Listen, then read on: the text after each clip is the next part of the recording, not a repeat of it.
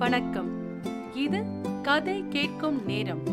இன்று எழுத்தாளர் சா. விஸ்வநாதன் சாவி அவர்கள் எழுதிய வாஷிங்டனில் திருமணம். தொடர்கதை கேட்க போறீங்க.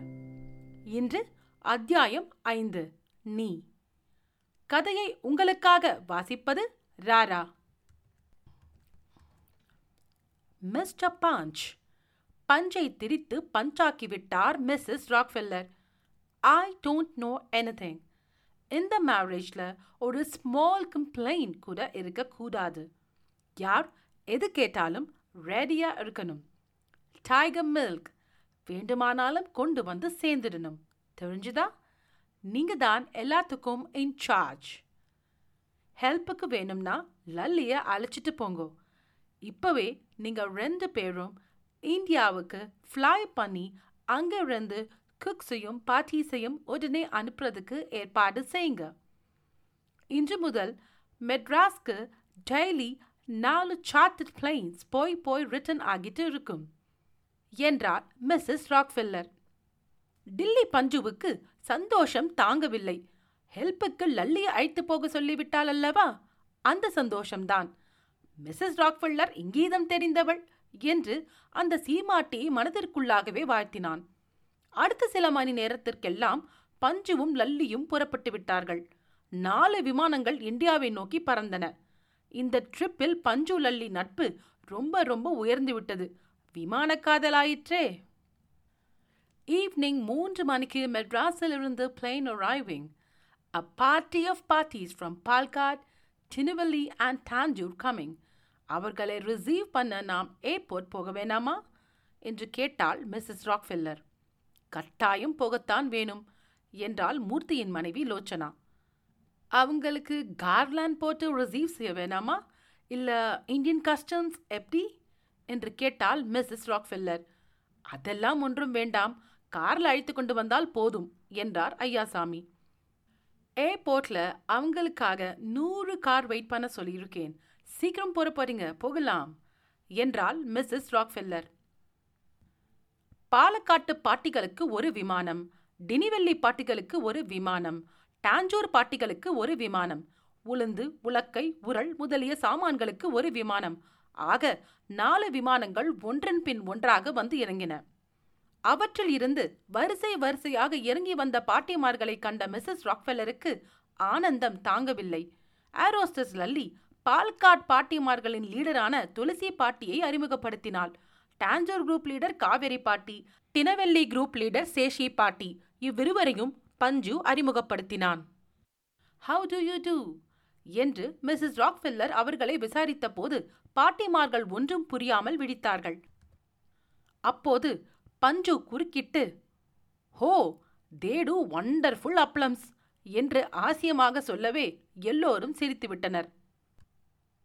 பாட்டிமார்களில் பாதி பேர் சம்மர் ஹவுஸிலும் மற்ற பாதி பேர் டம்பர்டன் ஒர்க்ஸிலும் இறக்கப்பட்டனர். இவர்களுக்கெல்லாம் இப்போது என்ன ஆகாரம் கொடுப்பது? டீயும் பிஸ்கட்டும் கொடுக்க சொல்லட்டுமா? என்று கேட்டால் மிஸ்ஸஸ் ராக்ஃபில்லர்.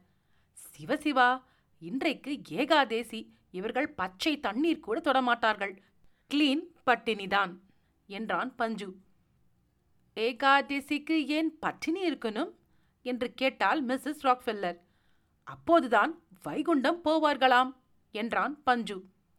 வைக்கவுண்ட்ல போகணும்னா எத்தனை வைக்கவுண்ட் வேணுமானாலும் நான் அரேஞ்ச் பண்ணுவேனே என்றாள் மிஸ்ஸஸ் ராக்ஃபெல்லர் வைக்கவுண்ட் இல்ல வைகுண்டம் அது மேலே இருக்கிறது என்றான் பஞ்சு. வைக்கவுண்ட் கூட மேலே தான் போகும் என்றாள் மிஸ்ஸஸ் ராக் சரி அவங்க வந்த வேலை முடியட்டும் அப்புறம் வைக்கவுண்ட்லேயே ஏற்றி அனுப்பிவிடலாம் என்றான் பஞ்சு. நாளைக்கே அப்ளம் ஒர்க்ஸ் பிகின் பண்ணிடலாம் இல்லையா? என்று கேட்டால் மிஸ்ஸஸ் ராக்ஃபில்லர். நாளைக்கு எப்படி முடியும்? கிணறே வெட்டியாகவில்லையே என்று கூறினாள் தஞ்சாவூர் காவிரி பாட்டி. கிணறா? அப்படின்னா என்று கேட்டால் மிஸ்ஸஸ் ராக்ஃபில்லர். வெல் என்றான் பஞ்சு. வெல் எதுக்கு? உளுந்தை ஊற போடுறதுக்கு வெல்வாட்டர் தான் வேணும். இவர்களெல்லாம் வெல்வாட்டர்ல தான் ஸ்நானம் செய்வார்கள். என்றார் அம்மாஞ்சி. அப்படின்னா இம்மீடியட்டா பெரிய வெல்லாக ஒன்று பெற்றுவதற்கு ஏற்பாடு செய்து விடலாமே? என்றாள் மிஸ்ஸஸ் ராக்ஃபெல்லர். நாளைக்கு காலையில பந்தல் போடுறவங்களும் பத்து பாத்திரம் தேய்க்கிறவங்களும் வராங்க. பந்தல் போடுகிற ஆசாமிகளை விட்டால் ஒரே நைட்ல கிணறு வெட்டி ராட்டினமும் போட்டு கொடுத்து விடுவார்கள் என்றான் பஞ்சு. மறுநாளே பந்தல்காரர்கள் வந்ததும் அவர்களை கொண்டு பெரிய கிணறு ஒன்றை வெட்டி ராட்டினமும் போட்டுவிட்டான் பஞ்சு. கிணற்றை வந்து பார்த்தாள் மிஸ்ஸஸ் ராக்வெல்லர். இதுதான் வெல் என்றான் Panju. Very good Mr Panch. Well ரொம்ப நல்லா இருக்குது என்றாள் மிஸ்ஸஸ் ராக்வெல்லர். கிணற்றில் தண்ணீர் எடுப்பதற்கு முன்னால் தேங்காய் உடைத்து கற்பூரம் கொளுத்த வேண்டும் என்றாள் காவேரி பாட்டி. சரி அம்மாஞ்சி வாத்தியாரை கூப்பிடு என்றார் ஐயாசாமி. அம்மாஞ்சி வாத்தியார் வந்து தேங்காய் உடைத்தார்.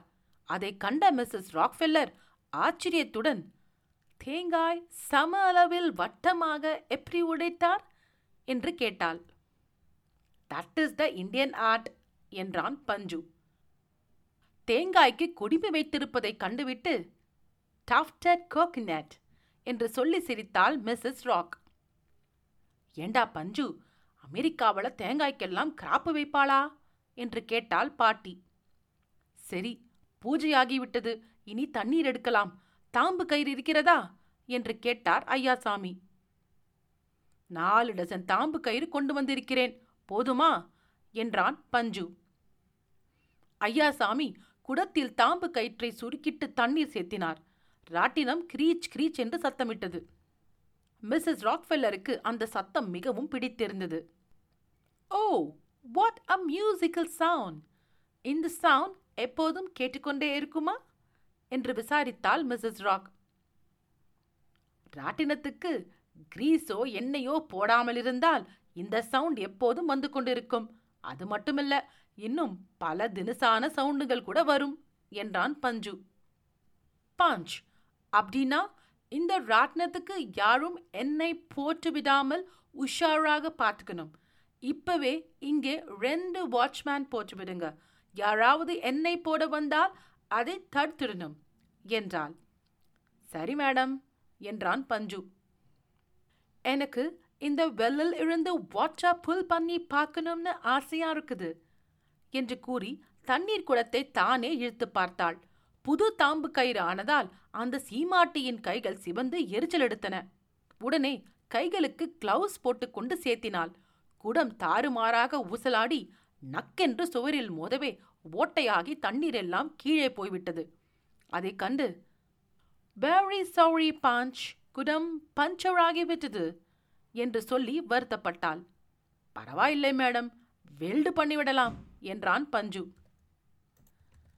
ராட்டினத்தில் இருந்து மியூசிக்கல் சவுண்ட் உண்டாகிறது என்னும் செய்தியை கேள்வியுற்ற அமெரிக்க சங்கீத நிபுணர்களும் ஆராய்ச்சியாளர்களும் ஹாலிவுட் ஆர்கெஸ்ட்ரா கோஷ்டியினரும் சம்மர் ஹவுஸ் தோட்டத்தை முற்றுகையிட்டனர்.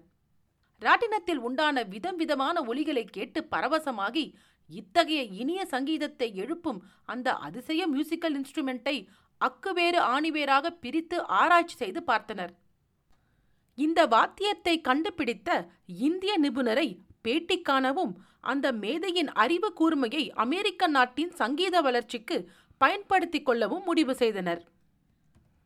ஹாலிவுட் பட முதலாளிகள் அப்போது தாங்கள் எடுத்துக்கொண்டிருந்த சில படங்களில் இந்த அதிசய சங்கீத கருவியின் ஒளியை பின்னணியாக உபயோகிக்க தீர்மானித்தனர்.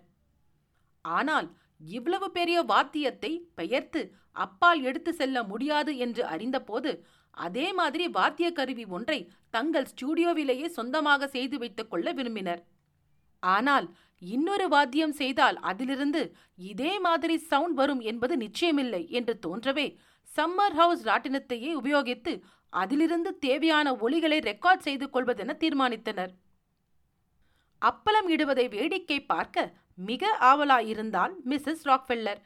பாட்டிமார்கள் கொண்டு வந்திருந்த வண்ண குழவிகளை வாங்கி அவற்றை தடவி தடவி பார்த்து கொண்டே பெக்கூலியர் ஷேப் நாள் ஒன்றுக்கு ஒரு பாட்டி எத்தனை அப்பளம் செய்வாள்? என்று கேட்டாள். நூற்று நூற்றி ஐம்பது என்று பதில் கிடைத்தது. மோர் தேன் அ செஞ்சுரி என்று வியந்தாள் மிஸ்ஸஸ் ராக்ஃபில்லர். மூணு நாளில் சகசிரநாமம் கூட செய்து முடிக்கலாம். இது என்ன பிரமாதம்? என்றார் அம்மாஞ்சி. என் ஃப்ரெண்ட்ஸ் ரிலேட்டிவ்ஸ் எல்லோரும் நாளைக்கு வராங்க. அப்பளம் இடுவதை பார்க்க அவங்களெல்லாம் ரொம்ப ஆசையா இருக்காங்க என்றாள் மிஸ்ஸஸ் ராக்ஃபில்லர். மறுநாளே பாட்டிமார்கள் அப்பளம் இடத் தொடங்கிவிட்டார்கள். அறுபத்து மூவர் உற்சவம் நேரு மீட்டிங் எலிசபெத் ராணி விஜயம் கிரிக்கெட் மேட்ச் இம்மாதிரி சமயங்களில் கூட காண முடியாத அத்தனை பெரிய கூட்டம் வாஷிங்டன் நேஷனல் ஆர்ட் கேலரி வாசலில் கூடியிருந்தது. காரணம் அத்தனை பாட்டிமார்களும் இட்டு போடுகிற அப்பளங்கள் அந்த மாடிக்குத்தான் ஹெலிகாப்டர்கள் மூலம் கொண்டு வரப்பட்டன. பத்திரிகைகளில் அப்பளத்தை பற்றிய வர்ணனைகளும் செய்திகளும் அடுத்தடுத்து வந்து கொண்டே இருந்தன. ஒவ்வொரு முறையும் ஹெலிகாப்டரில் அப்பளங்கள் வருகிற போது மக்கள் தேர் தேர் கம்ஸ் த ஹெலிகாப்டர் என்று கையை தட்டி ஆராவாரம் செய்தார்கள். ஆர்ட் கேலரி வாசலில் ஒரு பெரிய போர்டு வைக்கப்பட்டிருந்தது. நம் ஊர்களில் கிரிக்கெட் டெஸ்ட் நடந்து கொண்டிருக்கும் போது ஸ்கோர் போர்டில் ரன்களையும் ஓவர்களையும் போட்டு கொண்டிருப்பார்கள் அல்லவா? அந்த மாதிரி எத்தனை பாட்டிமார்கள் எத்தனை அப்பளம் இட்டார்கள் எவ்வளவு பேர் செஞ்சுரி போட்டார்கள் எந்த குரூப் எவ்வளவு அப்பளம் இட்டு முடித்தது போன்ற விவரங்களை போர்டில் மணிக்கொரு முறை எழுதி கொண்டே இருந்தார்கள். முதல் நாளே அப்பல ஸ்கோர் பதினைந்தாயிரத்தி முன்னூற்றி ஐம்பதை எட்டி பிடித்து விட்ட போது வாஷிங்டன் மக்கள் வானமே அதிர்ந்து போகிற மாதிரி கைத்தட்டி ஆராவாரம் செய்தனர். டான்ஜோர் குரூப் தான் அதிக அப்பளம் இட்டு முடித்திருந்தார்களாதலால் Tanjore group leading Palghat second Tinnevelly last என்று சொல்லி கூச்சலிட்டு கொண்டிருந்தார்கள். பால்காட் மே லீட் டுமாரோ என்று பத்திரிகைகளில் வெளியான ஹேஷியங்களை பார்த்துவிட்டு கூட்டத்தினர் I bet Palghat is not winning என்று தங்களுக்குள் பந்தயம் கட்டி கொண்டார்கள். ஒரு அப்பளத்தை கூட கண்ணால் பார்க்க முடியவில்லையே என்று சிலர் வருத்தப்பட்டனர். அங்கே சம்மர் ஹவுஸிலும் தம்பட்டன் ஒர்க்ஸிலும் மும்மரமாக நடைபெற்றுக் கொண்டிருந்த அப்பள புரொடக்ஷன் பார்க்க மிஸ்ஸஸ் ராக்ஃபில்லரும் உறவினர்களும் சிநேகிதர்களும் நூறு பேருக்கு மேல் கூடியிருந்தார்கள்.